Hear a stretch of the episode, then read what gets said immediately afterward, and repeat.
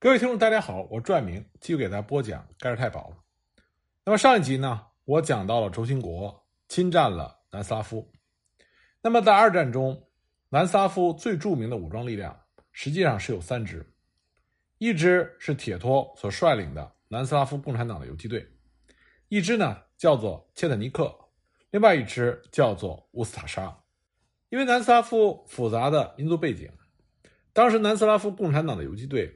是各个民族的成员都有。铁托本人呢是克罗地亚人，而他的游击队中大部分是塞尔维亚人。切特尼克是塞尔维亚武装，而乌斯塔沙则是克罗地亚武装。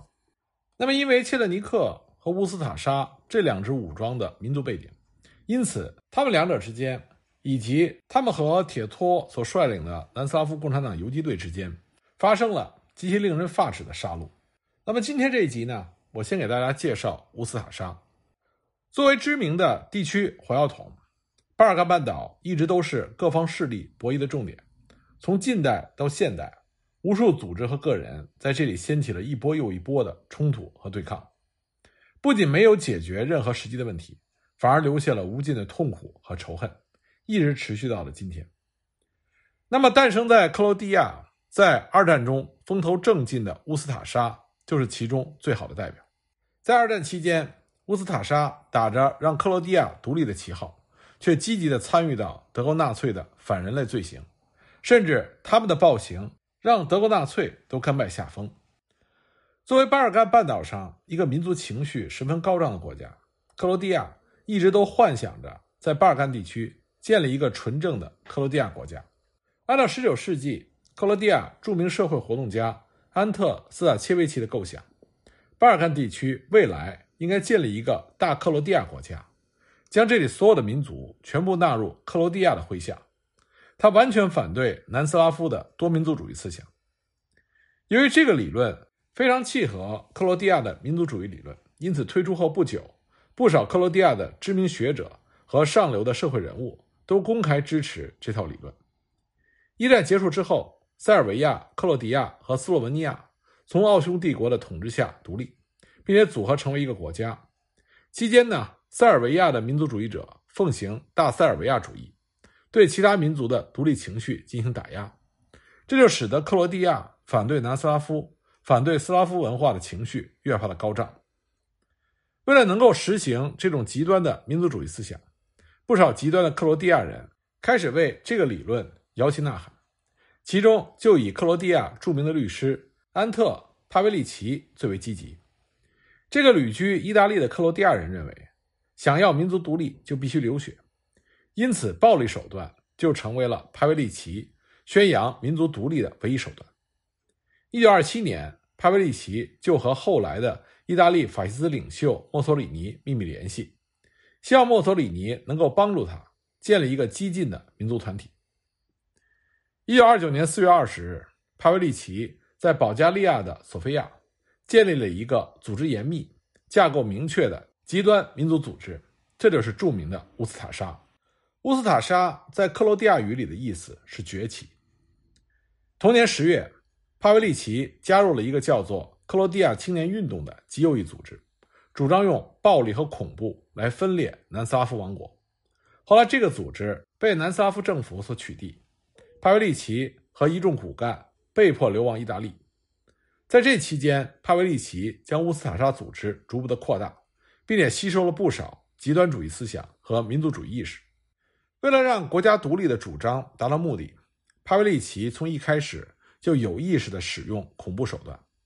1931年，第一个乌斯塔沙训练营在意大利北部的博洛尼亚成立。在内部的宣传资料上，帕维利奇毫不掩饰自己的暴力主张。他声称：“我们的偶像是刀。”左轮手枪、机关枪和定时炸弹，只有他们才能让我们的国家拥有复兴和曙光。这种赤裸裸的宣传显示了乌斯塔沙从建立开始就刻意寻求外部力量的庇护，来推动克罗地亚脱离南斯拉夫。那么，这个外部力量当时是谁呢？答案十分简单，就是希特勒和墨索里尼为代表的法西斯纳粹主义。早在1927年。帕维利奇就向意大利政府递交了一份备忘录，要求后者支持克罗地亚独立。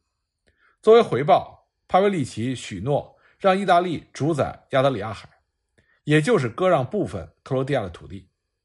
而对于希特勒，帕维利奇更是向其保证，帮助他管理整个巴尔干地区，因为克罗地亚历史上就是高贵的雅利安人，是日耳曼民族的分支。帕维利奇通过这样的说法，想要获取希特勒的支持。等到一切准备就绪之后，帕维利奇和他的乌斯塔沙组织就开始了一系列极端暴力的行动，目的就是将克罗地亚从暴虐的南斯拉夫当中解放出来。但是谁都看得出来，帕维利奇他想进行的是法西斯极端统治。很快，帕维利奇和乌斯塔沙就开始了一系列的行动。按照他们的想法，克罗地亚人是一个独特的统一的种族。任何不认同自己是克罗地亚族的居民，当然主要是以塞尔维亚族为主，都应该被彻底的清洗掉。另外，居住在波黑领土之内的非克族居民也应该一并除掉。在部分激进的克罗地亚人看来，塞尔维亚人对社会和谐和进步是有害的，认为他们受到落后的拜占庭传统的支配，和先进的西方天主教对立，所以必须要从肉体上消灭掉他们。而与纳粹关系十分密切的乌斯塔沙，在迫害犹太人的问题上，更是和纳粹臭味相投。在他们眼中，犹太人、吉普赛人以及支持南斯拉夫的反纳粹人士都是异类，是雅利安人的敌人。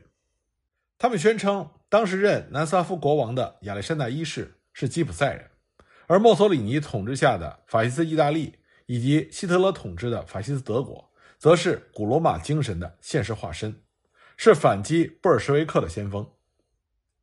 在确定了目标之后，乌斯塔沙就开始了相应的清除行动。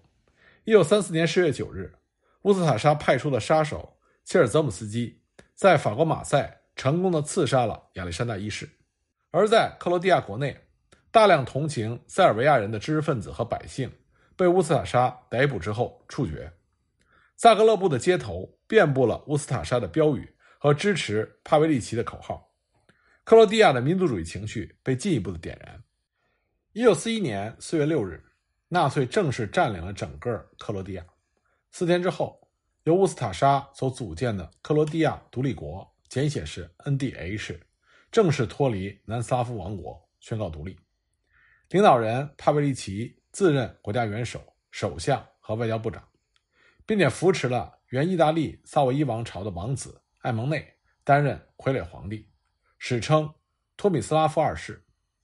就职之后，帕维利奇宣布模仿希特勒和墨索里尼实行一党专政，宣布所有其他的政党团体都是非法的，并且建立了自己的亲卫队——黑色军团。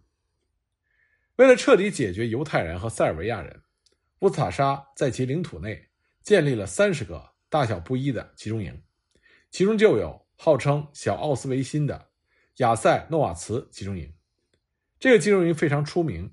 他关押的人员以犹太人、吉普赛人、塞尔维亚人、波斯尼亚人以及南斯拉夫游击队反纳粹人员为主。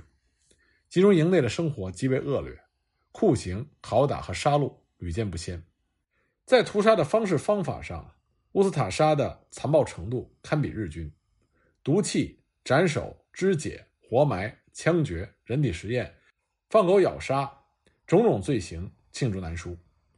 根据一名德军军官的回忆，他曾经在一个乌斯塔沙行动队领导人的办公室里，看见六大瓶被泡在福尔马林里的人体器官和眼珠。还有的游击队员被乌斯塔沙抓住之后，用大木锯将人活活分尸，用斧子将人的脑袋砍下来，更是屡见不鲜。在天主教会的帮助下。乌斯塔沙还要求境内的所有居民一律改信天主教，放弃原本在东正教和伊斯兰教的信仰，如有违反，一律按照国家的敌人进行处置。在乌斯塔沙的统治之下，境内的犹太人、吉普赛人几乎被屠戮殆尽，塞尔维亚人的村庄和土地也被占领。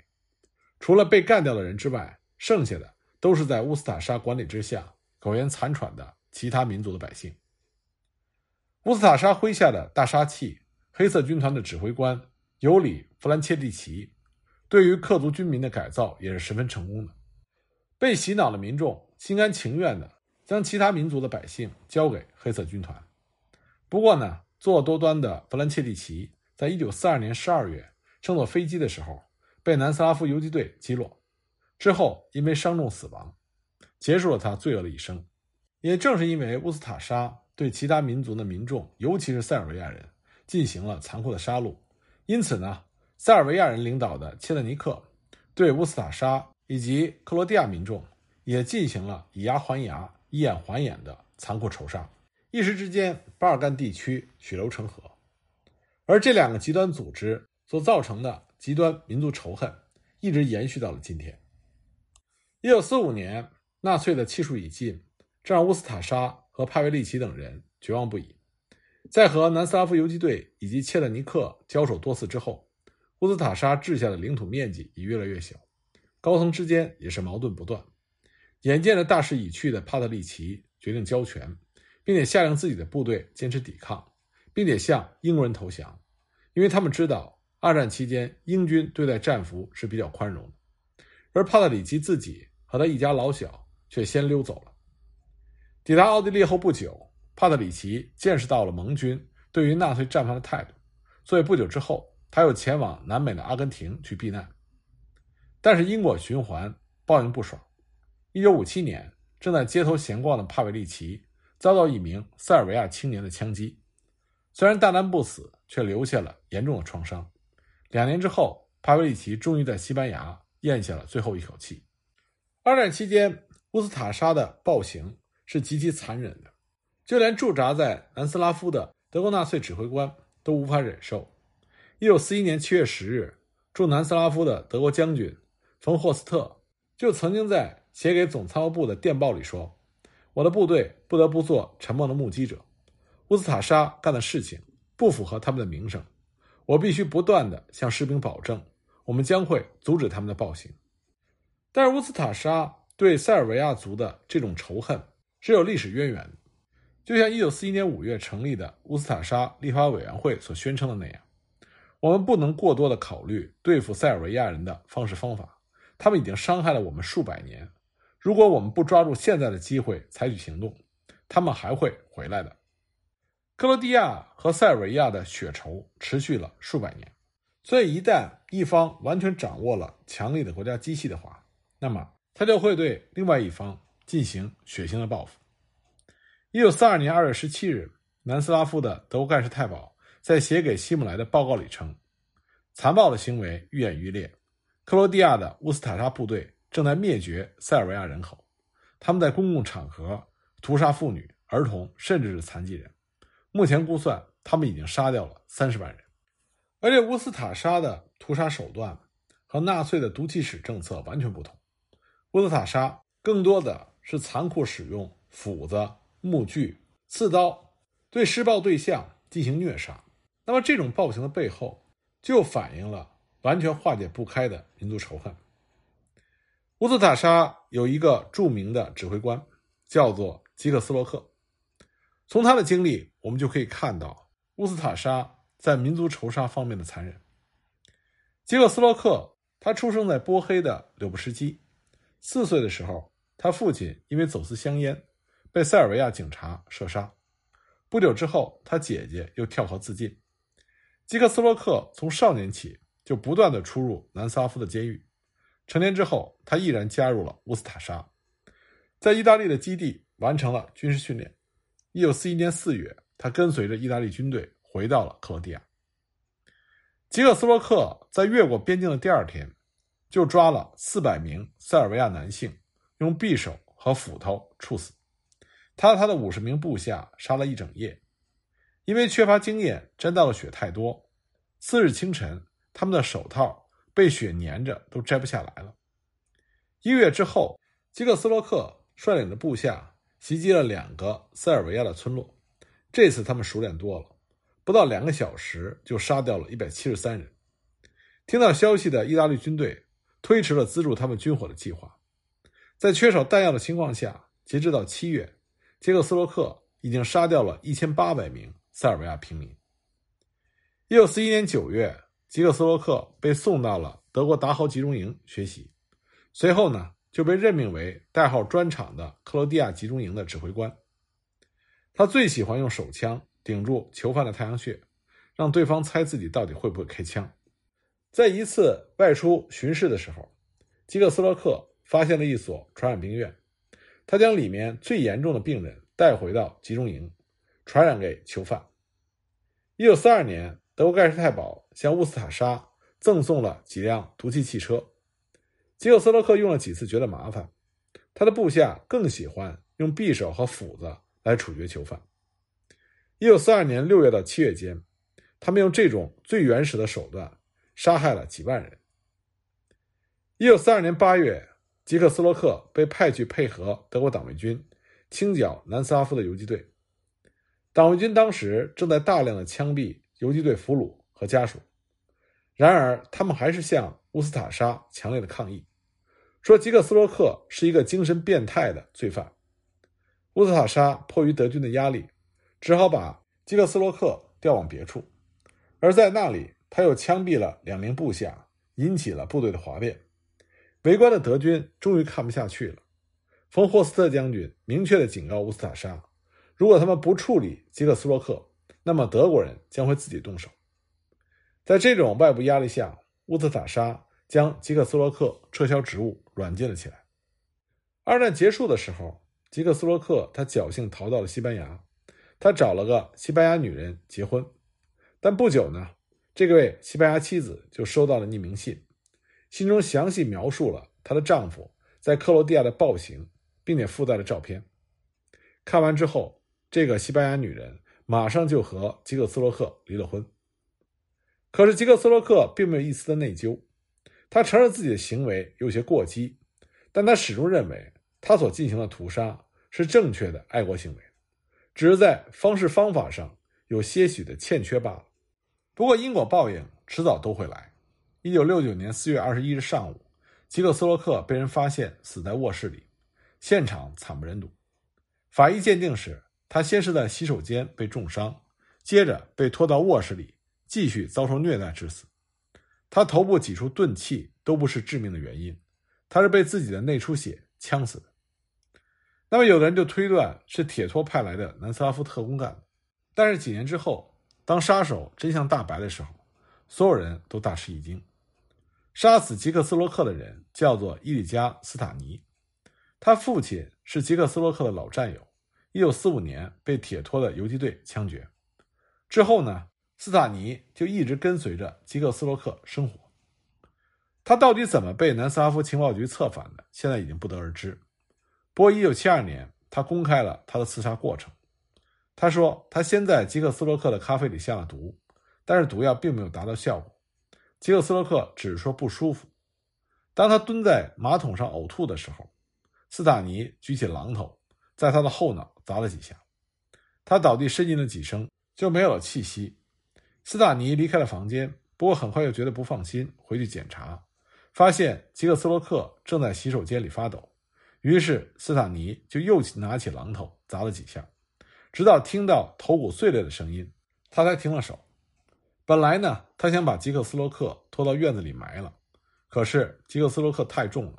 在拖的过程中，斯坦尼发现吉克斯洛克仍然有知觉，所以就继续拿榔头进行击打，最终将他杀死。当初残忍处决囚犯的吉克斯洛克，最后呢也被别人用极其残忍的手段而杀死了。正是因为乌斯塔沙在二战期间对南斯拉夫共产党游击队采取了极其残忍的血腥手段，所以当他们的末路来临的时候，他们同样遭到了血腥的报复。那么具体情况如何呢？我们下一集再继续给大家讲。